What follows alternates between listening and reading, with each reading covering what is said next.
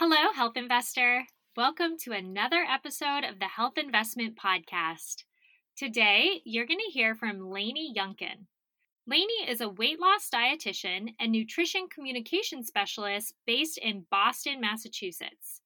Her mission is to help people get out of a dieting mentality and into a healthy lifestyle. She has an all foods fit approach and is passionate about helping her clients change their mindsets and habits so they can get results without feeling restricted or deprived. Lainey's practice is 100% virtual, and she coaches individuals one on one through her group program, Makeover Your Plate, and through her membership, the Nutrition Lifestyle Society. When she's not coaching clients or writing nutrition articles, you can find her trying to keep up with her four year old and two year old boys, drinking iced lattes, or traveling. In the episode, Lainey shares why she's not a huge fan of calorie or macro counting, how to set up your plate for weight loss that lasts, some of her go to breakfasts, lunches, and dinners, and more.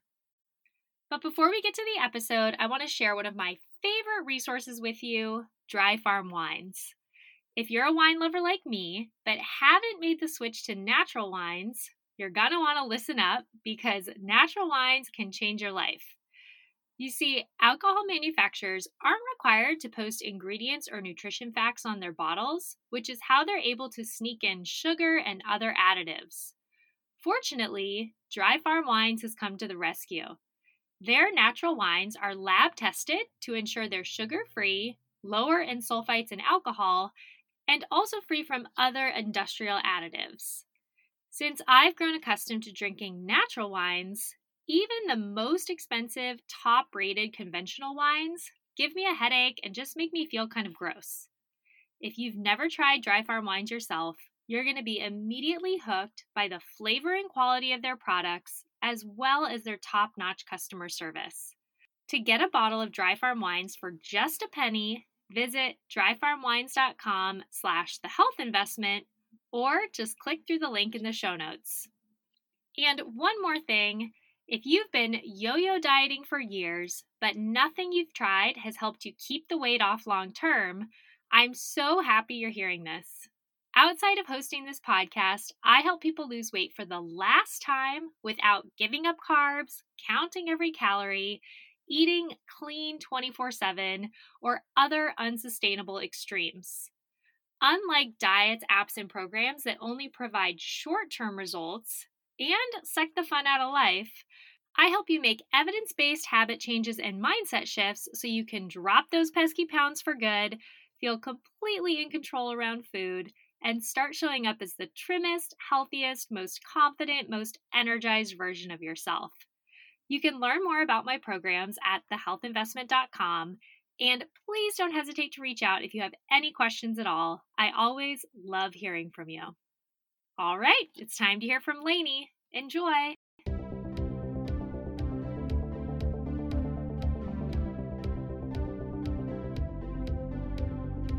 I'm Brooke Simonson, certified nutrition coach and your host of the Health Investment Podcast. If you're ready to look and feel your best without any confusion, frustration, or stress, you're in the right place. Each week, I interview experts and share no nonsense, research backed tips so that you can finally lose weight for good, eat healthy long term, have the high energy you crave, and feel like a million bucks. I'm so happy you're here with me today. Don't forget to hit subscribe so that you never miss an episode. Hi, Lainey. Thank you so much for joining me today on the Health Investment Podcast. Thanks for having me, Brooke. I'm excited to be here. I know we were just chatting about our recent moves. We've both been moving just short, short couple blocks for me, a mile away for you, but yeah. crazy summer, but good things, good things to clean things out and you know, be in a new space. But yes, for sure. Moving makes me never want to move again. I don't know about you. Yeah, it's true. And then I realize how much the like physical clutter like causes like mental clutter, you know? So I'm like, uh, I gotta clean. Yeah. organized. I've had people on the podcast to talk about that because I'm such a big believer in kind of decluttering and freeing up mental space for healthier habits, you know, like a lighter kitchen feels like you can kind of do more in there. But um, yeah, yeah so happy totally. to have you here. Would you share with us what led you to become a registered dietitian in the first place and then to also have your focus be on helping people with weight loss? Yeah. So my mom was actually a personal trainer. So I grew up around fitness and exercise. We had a gym in our house, and my parents were in marathons. They were very active. So I was always like interested in health and fitness. And then I knew I wanted to help people in some capacity. So I went to school and I was like, I'll just study psychology and be a counselor. I can help people. But after the first semester, I learned that you have to go to like two years of grad school. And I was like, no thanks, which is like ridiculous because I ended up going to three years more of school after college. But I also just wanted like a more specific niche, I guess, to, to focus on versus just like general counseling. And so because I had the exercise background, um, I kind of leaned towards nutrition because my school actually didn't have an exercise major. So I was like, nutrition seems cool. That's like the other piece of healthy lifestyle. And I don't know that much about it, so I'm going to study it. So I did that. I did the track to become a dietitian, which means after the four years of undergrad, I applied to um, the dietetic internship, which is like a matching process. And that brought me to Boston, which I had never been to. And funny, because I know you're in Oakland, I went to school in South, I grew up in the Midwest. I went to school in South Carolina. And then I was like, my husband and I were engaged. We were going to get married. And I was like, let's just move somewhere new. So I applied in San Francisco and Boston, and I had never been to either city.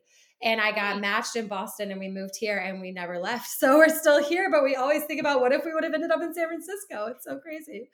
So, oh, that is crazy. Isn't that funny? So, yeah. anyways, that's a tangent. But how I got into weight loss was um, I did my internship here. Then I went on and did a master's for two years in nutrition communication and I just didn't want to work like hospital jobs. I still wanted to help people in kind of that outpatient counseling capacity, which I find much more rewarding. So I kind of started a private practice right out of grad school and at first I took anyone because my dad was like, you just need a paying client. You know, everybody talks about like niching down, but it's like when you start out, you just need money. So you need clients. So I took all kinds of people, decided what I liked and what I didn't like. And over time, my population really narrowed down to kind of like young women who had gotten out of college, got a job, got busy, gained five to 20 pounds, and really just wanted to like get that extra weight off and learn how to meal plan and learn how to eat healthy. So that's who I started seeing and then really kind of niched it down over time and I my population has kind of aged with me I guess you'll say like now I have young kids and I have a lot of moms and people wanting to lose baby weight and stuff like that so that's how I got into this area Awesome. I love talking to people about weight loss because that's my niche as well and yes. my passion. So I would love to hear from you. This is always my favorite question is the misconceptions question. What would you say are some of the biggest misconceptions out there about weight loss? Yeah, this is a good one. I know you and I have very similar philosophies. So I am really uh, not loving the eat less, move more message. So yes, like on paper, it makes sense in scientific journal articles. Like we get it, you need a calorie deficit. But unfortunately, in my practice, I've just seen that doctors or other people just telling people to eat less and move more has been really detrimental because it drives people to just chase fad diets, to undereat, not eat enough, um, over exercise. And one, it's like a it's detrimental to, to their hormones and two it just doesn't lead to sustainable results because I mean, I always tell people like hungry people are not successful with sustainable weight loss. Like if you're hungry, mm-hmm. you're not going to be successful. Like you have to fuel yourself properly and understand it's not just the quantity, but the quality of what you're eating. And, and, um, you know, it's not just that exact math equation of calories in, calories out. So, yeah, I love that one. As you were just saying that, I was thinking a lot of people say to me, and I'm sure they say to you, that they feel like food kind of controls them not the other way mm-hmm. around. And so if they're feeling that way when they're not working on their nutrition, but then they're also feeling hungry all the time when they're trying to lose weight, it's like you're still having food kind of control you. All your thoughts are constantly about food. Right. Maybe when you're dieting or not, and you're you're trying to get to a place where you feel like the one in control and it's not just this out of control feeling of hunger or overeating or you know just all of these things that um, can lead to weight loss or sorry to weight gain and prevent you from losing weight totally What about so you mentioned the fad dieting. How would you say somebody's life looks different when they are on the path to sustainable weight loss versus trying a diet or a fad? Okay, so the word that comes to mind is freedom because it's kind of like what you're just saying. Like, my goal is to help people think less about about food not more so mm-hmm. when we can teach them the tools um, you know to create sustainable habits and a habit is an automatic behavior right so then we aren't thinking about it as much anymore it just becomes part of our routine and our life so I think about my clients when they're done working with me, like they no longer feel restricted, deprived, guilty. I mean, my passion is just to get people out of that all or nothing mentality. Like, stop seeing foods as good or bad. Like, it's all or nothing. Like, I'm on the program or off the program. Like, that to me is dieting. And sustainable weight loss is like not that. it's the opposite mm. of that. Mm. It's like this gray area, right? But it's like you have to have that mindset shift first. And that, that's a journey, of course, and a process. But you won't ever like have sustainable weight loss if you can't get that mindset piece in, in place first. Yeah. And I appreciate your candidness on your Instagram, especially in your stories, and sharing, you know, you eat pizza, I eat pizza. I mean, I always like to say, I'm not this perfect person who eats perfectly all the time and restricts or doesn't have the occasional cookie or ice cream. I mean, for me, weight control in a sustainable manner is all about enjoying these things without the shame and the guilt, like you're saying. Um, can you speak more to that like how do you how do you help people get to the place where they enjoy those things without shame and guilt so yeah that's a good one so I mean, I think I just remind people like it doesn't have to be this drastic change. And actually, one of my big passions is teaching people about the science of sustainable weight loss. And so we actually know from the research that like crash dieting and like losing a bunch of weight at one time, like 10 to 20 pounds or more, not only is like not sustainable because if you only like, right, okay, so if you diet for a certain amount of time, like if you can't keep eating that way forever, like you're going to gain the weight back, right? Because if you add calories back in after you've been restricting, you're going to gain the weight back. But also inside your body, biologically, you know, we have this set point weight range our body likes to stay within. And so when we crash diet really quickly and we lose a bunch of weight quickly, our body body fights back to get to that set point.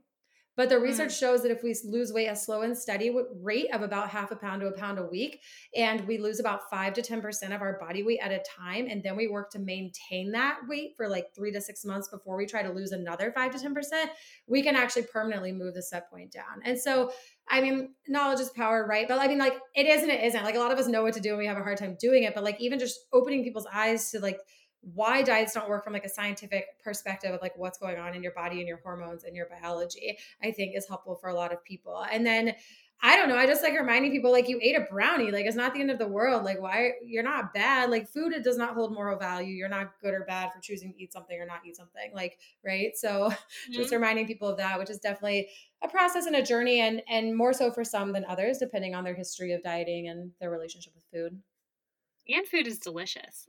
right. I mean, like, and reminding people like you don't have to have this drastic change. You can create a very small calorie deficit that's sustainable and still see results, right? Right. Do you have clients come to you when they're first starting to work with you and say something like, Oh, I only lost a half pound or a pound this week? And then you have that moment of, no, that's a good thing. like yeah, we've been 100%. trained, right? Like yeah, it's a staircase. It's not like a linear line, and like you're not going to lose weight every week. And like even reminding someone, like if you only lost a pound a month, that's 12 pounds at the end of the year.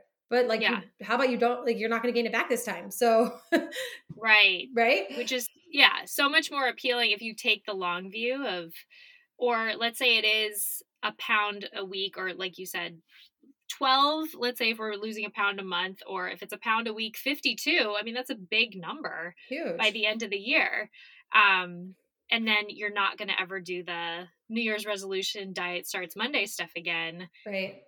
Yeah. And reminding people the scale does not measure fat. Like the scale mm. measures everything in your body. Like you know you have these conversations with people i'm sure. I like am like, do I seriously have to remind people this again? But you know, for us, we're in it every day. So we're like, oh, people don't know this yet. But then I get a new client. I'm like, your the scale is like your bones, your muscle, your fluid, your period, all this stuff, right? Like you ate sodium, it retains water. So like I just tell people to look at their weight as kind of this three to five pound range. So you can't freak out if it goes up or down half a pound or whatever. We're trying to shift like the range down. And then I do have them measure like their waist circumference or progress photos or something else um, maybe monthly, just try because it's fat loss at the end of the day, not necessarily weight loss that people are after. So that can help us see that um, progress.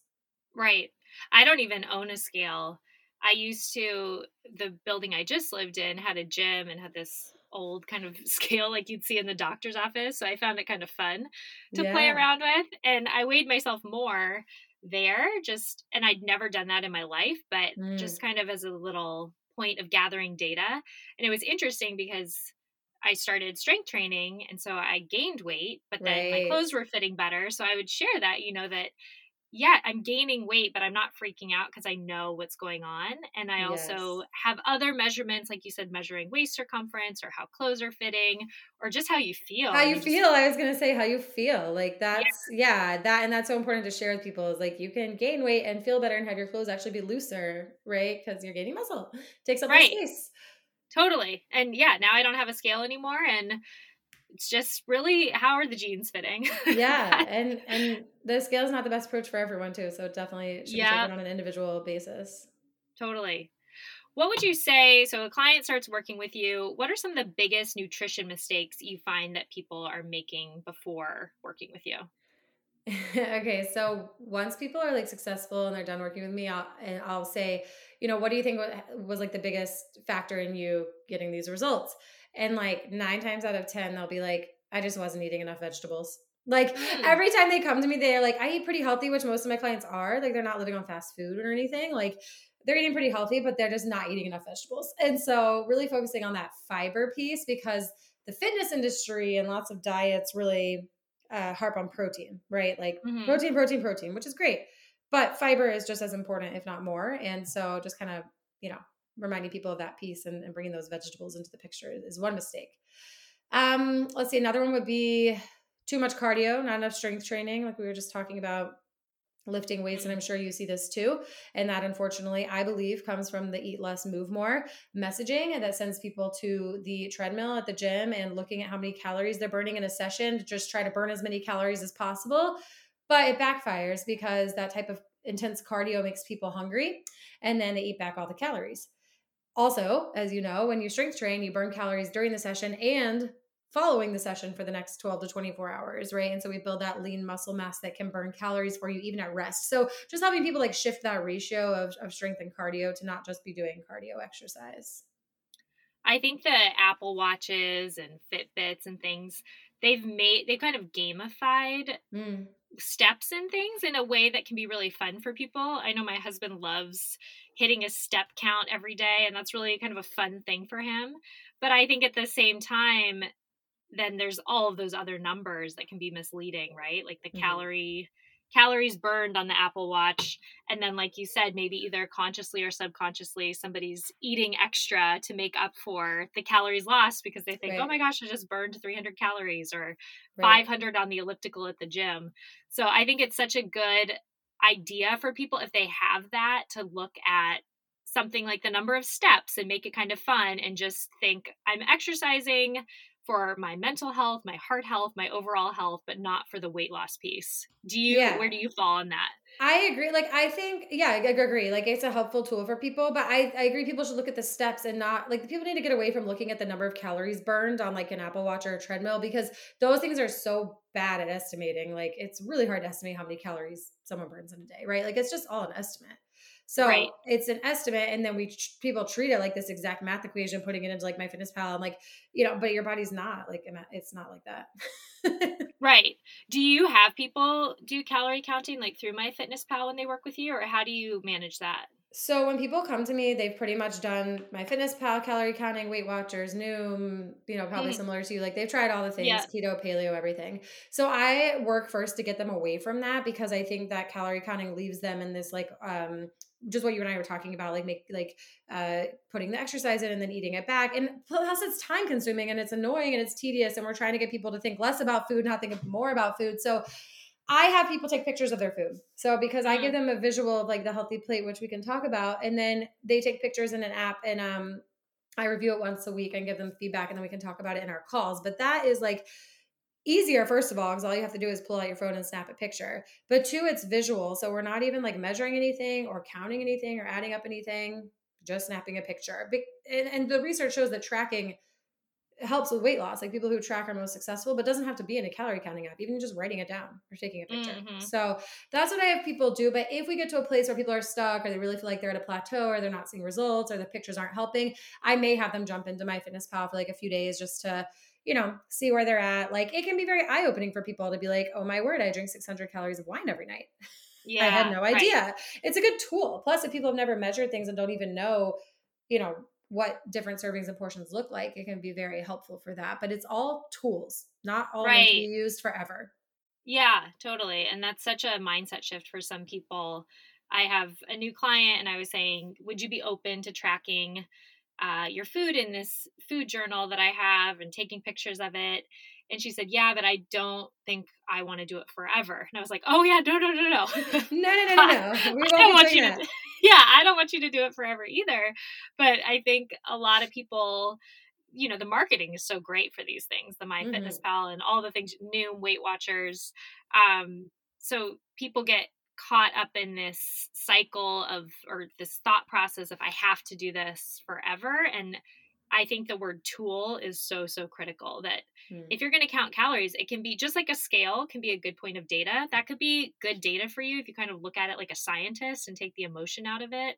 Yeah. It doesn't have to be something you do forever or that, you know, you went over a certain number of calories per day. It's not to feel guilty or shameful. It's just to kind of gather data. And like you said, knowledge is power. The more self awareness, the more knowledge you have about your habits, the more empowered you can eventually feel. Totally agree. It's all a data point. That's what I always tell people about the scale. I'm like, you have to trend out because when people are zoomed in and they're like looking from last week to this week, it's like, oh my word, it went up like my weight loss graph. But I'm like, you got to zoom out and pretend like you're looking at it over three to six month time period. Uh-huh. Because yeah. then it, it is funny because if you look at like one of my clients' graphs over that time, I'll be like, remember that time in November right there where the like dot went up and you freaked out? But look, you've lost 12 pounds now over the last like however many months, right? So right. yeah, reminding people I like that, look at it like a scientist, just kind of remove the emotions from it. Yeah, yeah. And also speaking of these calorie counting apps, I mean, way to suck the fun out of life. if you feel like when you're, you know, we were talking, you were in San Francisco this summer, and I said, Did you go to Zuni Cafe, one of my favorites? And they have this amazing chicken and french fries. I mean, if you're sitting there enjoying this beautiful meal, and in the back of your mind, you're thinking, How am I going to log this into MyFitnessPal? That just seems like a terrible way to live. Oh, totally, Brooke. I'll be completely honest with you. I don't even think I've made it more than a day tracking something before in MyFitnessPal. Yeah. I think I've made it to dinner and been like, screw this. This is too hard, too time consuming, and yeah. That's so funny because the other day I thought maybe I should track calories just to kind of see. And I too, I downloaded MyFitnessPal and I did it for probably two meals and i was like that that's it this is ridiculous in a way i'm like i can't believe my clients I can stick to this for like weeks months yes. years like it's crazy but at the, yeah. the flip side like is it getting them the results they want not usually right right well i think i know that you are kind of anti one sits one size fits all diets but I'm wondering, you mentioned vegetables, for example. Are there any one size fits all principles that work for most people? Yeah, so I was gonna say it's more like a framework or a principle than, of course, a diet, but it's really following the healthy plate, the balanced plate, whatever you want to call it. It's our new food pyramid. We don't have the food pyramid anymore, and it's making half your plate vegetables, quarter of your plate whole grains, and a quarter of your plate healthy proteins with some healthy fat spread throughout, and aiming to eat like that at most lunches and dinners throughout the week, like. 80% of the time trying to follow the plate, 20% of the time not, and not worrying about the 20%. Mm, so you're a believer in the 80 20, I hear. yeah, I mean, to me, the 80 20 means like, yeah, trying to follow that plate about 80% of the time and then 20% of the time not worrying about the rest, but also not being like all or nothing with that, if that makes sense. Like some people will be like, 80% are all quote unquote good Monday through Friday, and then just like leave all the quote not good, you know what I'm saying, food for the weekend. And that kind of like never gets them anywhere because they're like two steps more or one step forward, two steps back. But I'm like, it's fine. Like if I'm getting pizza, like I'm gonna sometimes get veggies on my pizza and get a side salad. But then like sometimes I just want to have pepperoni pizza with no vegetables. Neither mm-hmm. is right or wrong. But the first I should do most of the time if I'm trying to lose weight. I mean, and have a healthy diet. Yeah, for sure. What about macro counting? I know calorie counting can be tedious. Do you ever use that tool with clients? Nope. I mean, I that just sounds okay. I will like if they're in MyFitnessPal, we'll look at the pie chart breakdown and I'll kind of tell them like these are the percentages we're kind of aiming for.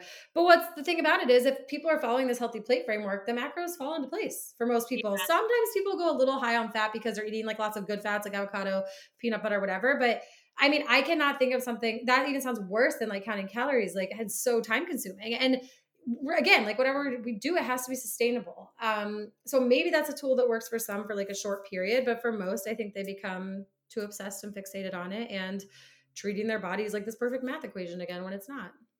Yeah. I think yeah i know we're so aligned because just i would never have somebody do something that i don't want to do. Yeah exactly. And maybe that's not the best way to go about it always and you know it's not that i'm trying to make everybody eat exactly the way i eat but I a lot of these tools could be helpful for some and hey, I'm all for it. If you love MyFitnessPal and that works for you, awesome, but you're probably not coming to me then. Um, but my uncle will sometimes kind of joke and he'll say, "Well, Brooke, do you do everything that you're saying?" And I'm like, "Well, yes, I do because it's actually not that hard. Not that right. it's easy. I don't want to give the idea that habit change is easy, but yes, I walk the walk because I'm not prescribing anything that's crazy difficult. Exactly. yeah. I'm curious, have you changed your mind about anything when it comes to, let's start with nutrition over the years after studying and working with clients? So, yeah, I think it's like nutrition is always changing, and that's a tough part about our job. Um, one thing that comes to mind is like how I, I, grew up in like the low fat craze and like you know everything was like low fat low calorie but it was just filled with sugar right so mm-hmm. it, it didn't really it wasn't really helpful in the end but um that was more like in my childhood but since i've become come into the profession i would say earlier in my career there was the mantra of like eating five to six small meals a day to like boost your mm. metabolism mm. or keep your metabolism going or whatever that was and now we know that it's actually about eating like solid meals, like eating enough uh, and that balanced plate, protein, fiber, fat, about every three to four hours and spacing it out that gives us better blood sugar control uh, versus eating like every one to two hours. So that's one thing I'd say mm. that's changed. Yeah, I remember that. And I still have, I'm sure you still have clients too that come to you and they think that they should be doing that small meal thing. Where did yeah. that even come from? I wonder. Is that I I I don't know. I I, I think it's like maybe the idea that like your yeah your metabolism is like your body burning energy and burning calories and every time you eat it does that but it, what's actually happening as we know is every time you eat your blood sugar goes up and mm then insulin the hormone has to come and take that sugar to your cells for energy which is what it's supposed to do but if there's extra left over, some of it's stored as glycogen in your muscle and your liver, but the rest is stored as fat if you're eating more calories than your body needs. So if we eat every one to two hours and we're constantly spiking our blood sugar, constantly sending insulin out, I mean, insulin's nickname is the fat storage hormone. So mm like how can our body be burning fat if it's always storing fat? You know what i mean? So you yeah. gotta have that time you know I, so i don't know where it came from but uh this is the knowledge we should we have now. Yeah. It's also all these things are recycled right? That it's yeah. like atkins is keto totally. is who knows what it'll be called in the future but typically if i think if you can kind of recognize oh this trend existed 20 years ago and now it's coming back. I mean, probably it's not something you have to give a lot of thought to. It's just kind of cycling through the diet world again.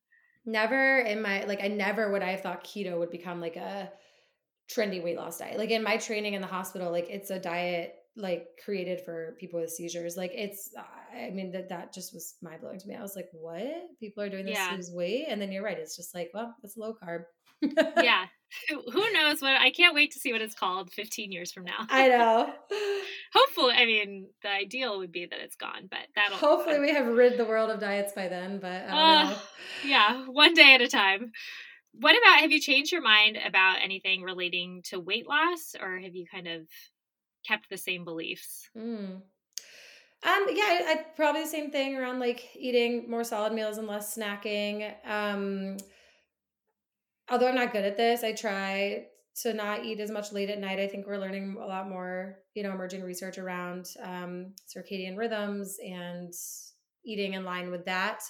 Uh, and then I'd also say like the fitness piece. Like I definitely was more always like a car. I mean, I always just enjoyed running. I was more like a cardio person and didn't like particularly love strength training, but as I've gotten older and like learned more about that, I'm like, oh, this is really important and really needed for that like sustainable piece of weight or fat loss because mm. it's like people are chasing like diets and detoxes and fat burning pills and it's like just lift weights because that is like a fat burning pill like that mm-hmm. we muscle is metabolically active so like it burns more calories um, right than fat and so while you're sitting at your desk all day it's burning calories for you so if you want to boost your metabolism which means increase the number of calories your body is burning at rest like lift weights yeah i love that the fat burning pill is strength training i had a sleep expert say that the natural melatonin is exercise or movement. Mm. So, you know, let's find all of these actual pills, right? To just right. exercise or move your body to sleep better, do strength training for kind of boosted fat burning or especially weight maintenance. Um, probably if it's making some weird promise on a pill bottle, that's not going to be your best bet. Yeah, it's enticing, but um, won't be long term change. Right. Speaking of long term change, are there a couple of habits you recommend to every client who's just starting out on their weight loss journey? Yes. So I go over the healthy plate in our first session for everybody and I have them start following that and really making half their plate vegetables, but keeping it simple. Like people also have this idea that everything has to be like this gourmet made meal. And I'm like, no, like put it in a smoothie, just put some raw veggies on the side of your dinner. Like it doesn't have to go together. It doesn't have to be some gourmet meal. Like quick and easy is fine too. Um, but I have them do that. I have them take pictures of their food starting out as a tool and then just talk to them about um, the the ratio or like combination of strength training cardio and then just like daily steps and daily movement and mm. we'll have them you know we'll kind of start with one thing at a time like we'll, we'll take it wherever they're at and figure out if we need to add a different type of workout or like add more time or add more days or what we need to do with that i found especially during the pandemic people's daily steps have just dropped because everybody started working from home and um that was like calorie burn they used to just have at baseline when they went into the office and they walked around and everything like that. So I've really been helping a lot of people lately um, increase their steps. Yeah, I'm I'm very guilty of that. yeah, it's crazy. Like this past year, I was like at I mean, I didn't really track them before that, but like, yeah, I got an Apple Watch, and then I was like, oh, I take like two thousand steps a day when I have yeah. client calls all day. So this is interesting. No, but your stories are motivating because I see you you know, I think you have a daily steps goal and you're kind of getting out there yes. and sharing it often. So I'll and, see you walking and I'm like, oh shoot. yeah, that's what I try. Like I try not to make people feel bad. I'm trying to inspire them to like get off their butt and go. But um thankfully like environment plays a big role too. Like like we moved, you and I were talking about that. And now um like I walk like to drop my kids at like daycare and school and like I'm getting like 10 to 12,000 steps a day just like and mm. just you know naturally now because of how my environment has changed and how our schedules have changed whereas yeah. before i was driving you know so that's interesting how environment really plays a role too yeah and i think that's a really good point to bring up environment i used to live in new york city and that i mean i would get 10,000 steps a day easy just walking to the train to between train stops you know sometimes i didn't even take the train i just walked the whole way and i found it very fun because i was kind of always on a mission and you know i was mm-hmm. going somewhere i wasn't just walking aimlessly yeah. so that was something i had to kind of sit down and think about when i moved here of why am i not walking anymore? and i realized it's not as fun for me to just kind of walk in circles around the block right. so i realized you know if i can give myself more purposeful walking here so for example our library i think is about a half mile away and I like to request library books. So instead of driving to the library, if I just walk to the library and that's kind of a mission I'm on, that's a good way to get steps. Or yes. just trying to think like all the self awareness you can come up with of like, why am I not doing this thing that I know I should be doing? What's the real holdup here?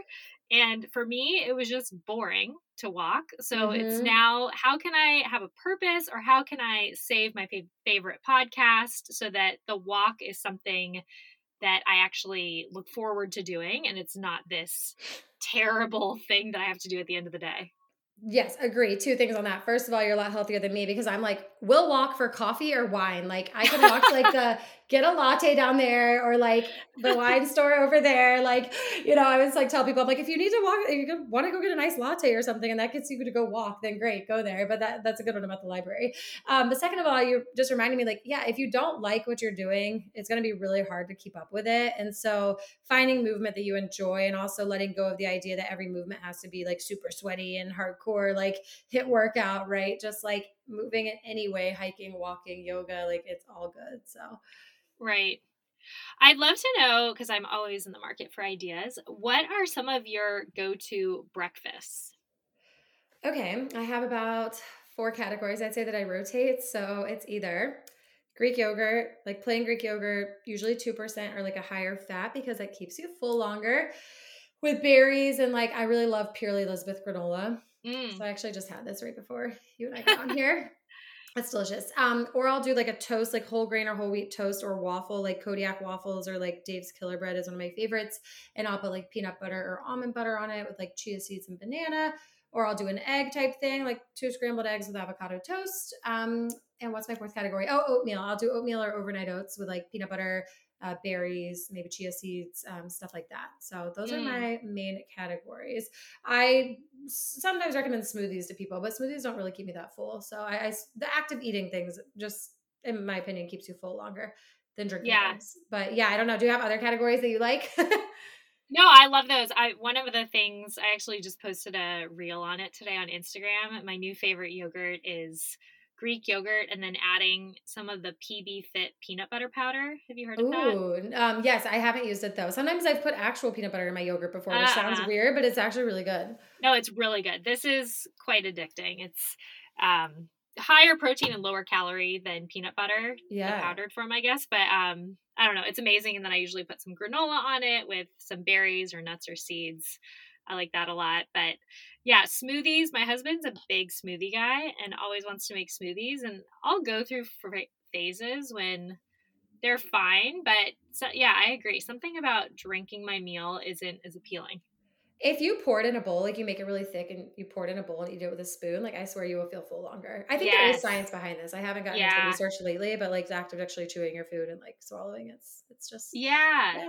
yeah. People say that too when they have to go on a juice diet from orthodontia or you know dental work or something that they just never kind of feel full oh, drinking yeah. everything um but yeah maybe that would be an interesting study to do if it hasn't been done. Well it's like pre-digested if you think about it. Like if you're chewing your food like you're right. chewing it and then it's like moving slowly through your system but if you like everything's already in liquid form it just goes right through and gets absorbed right? Like so yeah. makes sense. Totally. What about uh go-to lunches Oh my word. I don't know about you, but like all of my clients are hating lunch right now. They're all like, I don't know what to make for lunch. I hate mm-hmm. lunch. And I'm like, okay, your options are leftovers, which is yes. very easy if you have them. Make like, especially it's getting colder, like a crock pot soup or something, or like a chili. Mm-hmm. If you could just make that on Sunday and you can reheat it for the week, or like alternate it with dinner leftovers so you're not eating the same thing five days. That's a good one. Um, I have been living off of like bagged salad kits. I'm sure you've seen on mm. Instagram, but those just make it easy to get like most of your plate veggies. And then you just have to add a protein to them because most of them lack protein. So I love the Starkist like tuna packets. I'll just like put a tuna packet over a bagged salad kit or buy like chicken already cooked, shredded rotisserie chicken sandwiches sometimes i'll do um, with like a whole wheat bread and just trying to get half plate veggies by adding carrots or cucumbers or just having vegetables in the fridge that are ready to eat mm-hmm. like you don't even have to cut makes it very easy to do that or make what i call a kid plate lunch which is mm. just all those veggies with some hummus and cheese and whole grain crackers and turkey and call it a day yeah, I love that. I call it a snack lunch. I don't have kids yes. yet, so but I love that. Either one. I saw a meme. It was like, what was the meme? It was like you call it, I don't know, something, but we call it kid charcuterie or something. It was like just like yeah, making it like a fancier name. I mean, yeah, even call it charcuterie. That's really leveling it up for eh, your lunch. Yeah. No, but I love those ideas. It can just it the word I just keep thinking of is simple. Just yes. it can be so simple. Again, not to say that habit change is easy, but it's not that we have to be making these big elaborate meals or even the uh, meal assembly services. I've oh yeah, I have so told some yeah some of my clients about those that um the meal kits that are the ones that have meals already cooked that you can just like reheat. Oh yeah, those are again. great. A tool. Like maybe you won't use it forever because financially, that you know, it may not work out. But uh, if you need to use it in the meantime until you it, to help you like have a healthy lunch, there's tons out there. Um, Cook Unity is one of my clients. Uh, mm. like Sunbasket, of course, has like the meal kits, but they also have fresh and ready meals to go freshly. There's tons.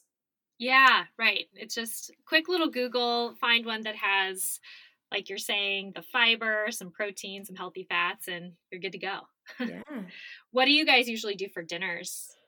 Dinners. So I'm not great about meal planning dinners, but I am pretty good about throwing together a dinner that fits the healthy plate um, with what I have. So, but like standard ones like tacos, we mm. do a mm. lot stir fries. Uh, I have this like peanut sauce. Actually, my husband made up the recipe of this peanut sauce. It's really good, and we just do like tofu with veggies with some type of whole grain or, or rice. Um, sometimes we'll do chicken and do a stir fry type thing. Typically, once a week, we'll do like salmon with vegetable and a grain, just like, you know, broccoli, quinoa, something like that.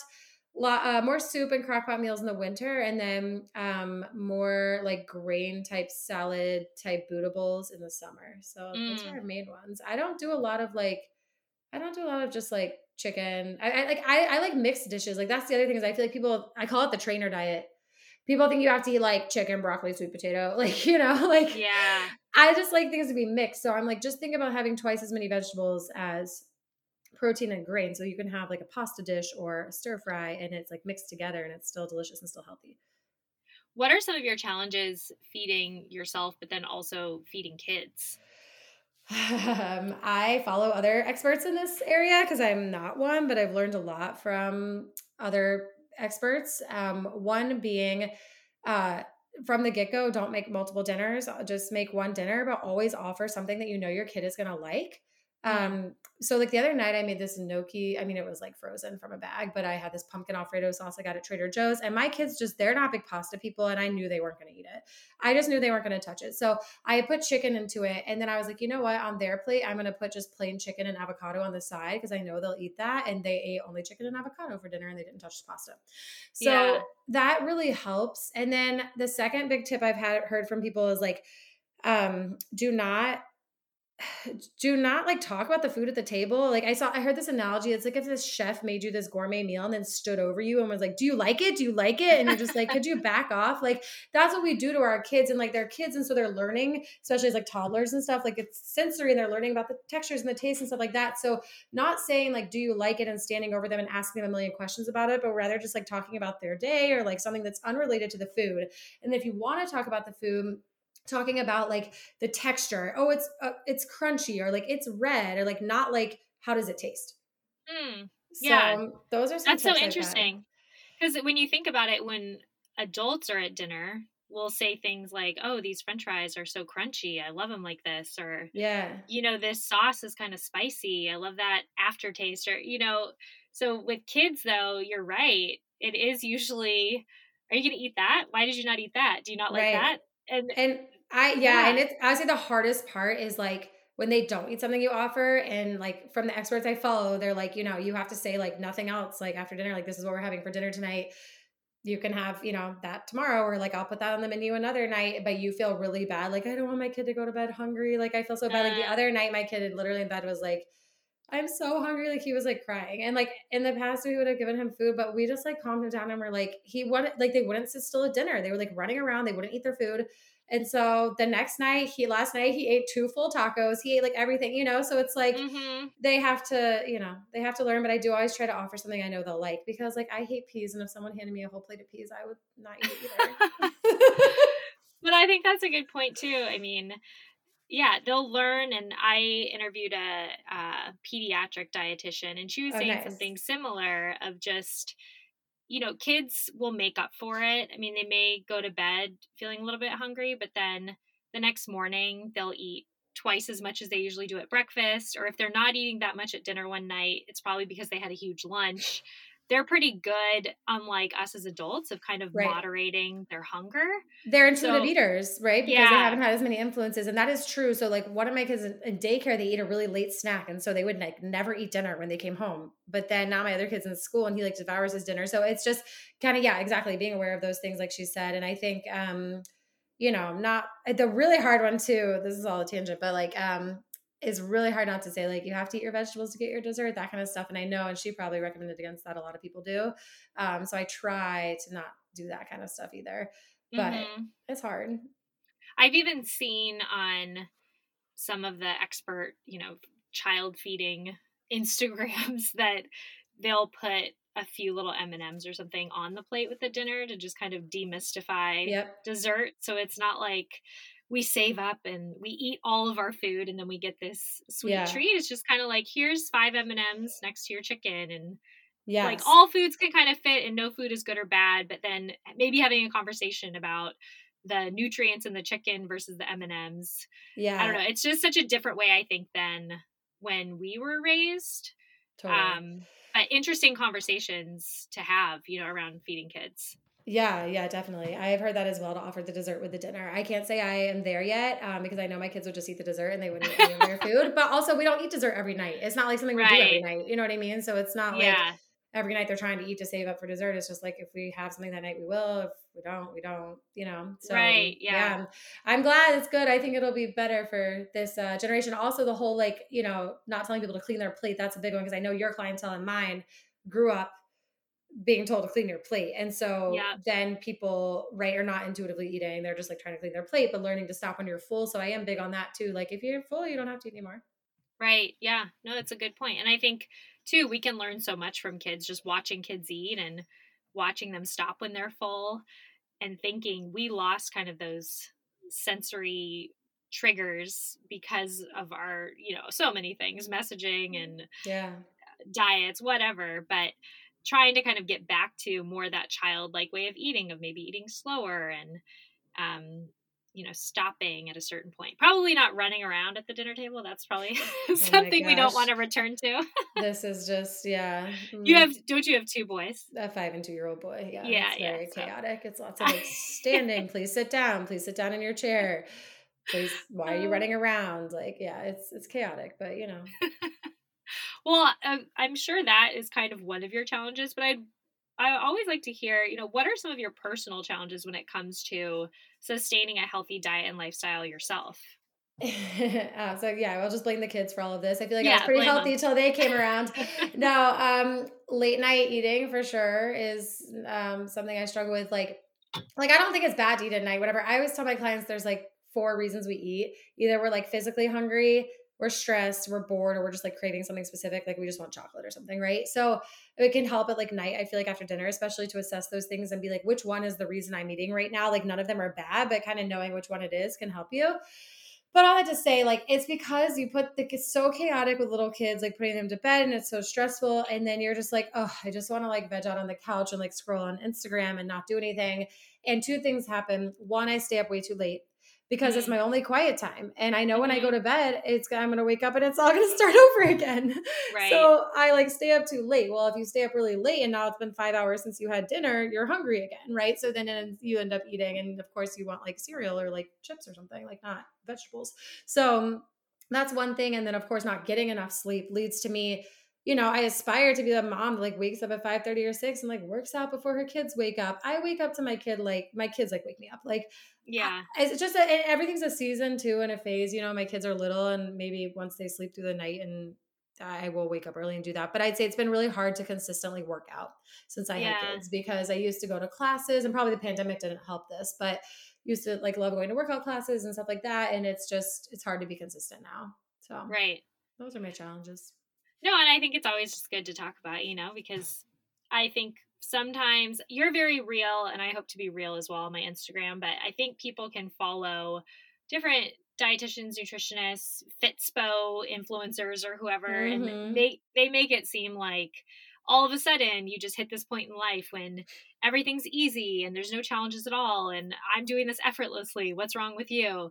And yeah. really that's not the case at all. Like I love how you talk about the seasons in life we're always yeah. all having challenges of our own and it's like me it's hard for me not hard but um well yeah i guess it is it's hard for me to motivate myself to go outside i would just stay inside all day if i had a yeah. choice i just love being inside so That's it's like funny. i've learned brooke put it on your calendar that at 5 p.m you're going to go for a walk so i will literally put it into my calendar and that's yeah. helped me but it's a system. It's about it systems, right? Systems yeah. and habits. And like even today, I was talking to someone who's just like, I'm not motivated. I'm not motivated. And I love James Clear, Atomic oh, Habits. Uh, yeah. You've read it, I'm sure. It, he says you, you're not going to get motivation. Like a thing that that leads to motivation is taking action. Like taking yeah. action will help you get motivated. It's hard, but it's like doing his two minute rule or whatever. His just like go outside for two minutes, and then that will probably lead to five or ten or fifteen. But yeah, it, and same with working out. People will be like, it's overwhelming to think about doing a forty five minute workout, so do ten minutes. Yeah, like small changes that you can keep up with. Yeah, and maybe some days you'll just stop at ten, and maybe some days you'll do thirty. But yeah, you know, just getting getting it there, doing the thing. Um, I think he was the one who used the analogy too or maybe I don't think I made this up or somebody did that if you only flossed your teeth, let's say, when you felt motivated to do so, you would never floss your teeth because it's like I never feel motivated. I never feel like I never feel excited to do it. Right. It's just something that I do out of discipline right. and habit at this point. Habit. And like, um, I don't know, tough love. Like I do things sometimes I don't like to get things I want. Like I, you know, like I don't really like brushing my teeth. I do and I don't. You know what I mean? It's like you're saying. Yeah. It's like I just do it because I like the outcome, but you know. Yeah. You're not always gonna love everything you're doing. and that is probably where the like influencers and stuff is, is kind of strayed people because it kind of makes it look like you have to love every part of like being healthy. Yeah. Which like, you know, I don't think you have to. No, and I'm very candid about the majority of times I do strength training, I don't want to do it. I don't I don't jump off my chair and like super excited to go lift weights or do push-ups or something and usually during it I'm like this kind of hurts and this isn't the most fun, but I yeah. always feel great afterward. Yeah. So it's remembering that feeling and again making it a system, putting it in your calendar, whatever you have to do to actually do it. But, and accountability because I yep. told you I like am very hard to be self motivated with strength training. So I finally just got a trainer in the spring. I see her once a week. I'm like that same reason people pay us to keep them accountable with food. Yeah. It's like, I mean, that's going to ensure I actually do it every week. Having yeah. No, I love that. Yeah. Well, this conversation's been great. Uh, the last question I ask each of my guests is In your opinion, what does it mean to make the health investment? Okay, the health investment. So, investment, when I think of that word, I think about getting a positive return on something like in the future. Mm. So, I think for my clients and the work that we do, it's like the positive return is them. They're putting in the work now to create these small sustainable habits to get this return of like not feeling guilty anymore around food, not seeing food as good or bad, not being all or nothing, having that freedom. Like I just think about going out with your girlfriends to get like drinks and apps and how much like stress and anxiety that causes for some people because like what am I going to eat and what should I not have and all this stuff. But to be able to just go do that and not even really think about the food and get what you want and know that like one meal is not going to make or break it. Like what you do most of the time matters more than what you do every once in a while. And so I think the health investment's not just like you know the investment money investment like working with someone like a nutritionist or a trainer but also like the the small habits you do every day that are going to give you that positive return. Yeah so many parallels with monetary investments right? The yes. compound interest the dividends but yeah, no, that was really that's a great way to think about it. Well, okay, said. I don't know that much about finance and money, so you'll have to leave that one to your other guests. That that was my answer though. no, I love it. No, I I actually great. just interviewed somebody about finances, and she was talking about that, so I kind of okay, stole cool. that from her. I'm, I'm definitely make... gonna go listen to that because it sounds like something I need to listen to. Yeah, for sure. Well, where can listeners follow and find you? Yeah, so on Instagram, weight.loss.dietitian, or if you type in my name, Lainey Younkin, I'm pretty sure I'm the only one. And website is laineyyounkin.com. And I'm sure you can put that in the notes or something so people can spell it. But those are the main places. Yeah, I will put both links in the notes. And again, Lainey, just so grateful to have you here sharing your wisdom with my audience today. And I look forward to staying connected. Thank you so much, Brooke. This has been really great. I've really enjoyed it. Appreciate it. Well, that's all for today. Thanks again for joining me here on the Health Investment Podcast. I'm so grateful for each and every one of my listeners. On your way out, remember to hit subscribe so that you never miss an episode. See you next week. All content in this podcast was created for general informational purposes only by a non physician. None of the content should serve as a substitute for professional medical advice treatment, or diagnosis. Always consult a qualified health provider with any questions regarding a medical condition and before making changes to your diet, lifestyle, and or exercise programs. Do not disregard any professional medical advice you have received or postpone seeking such advice because of something you heard on this podcast.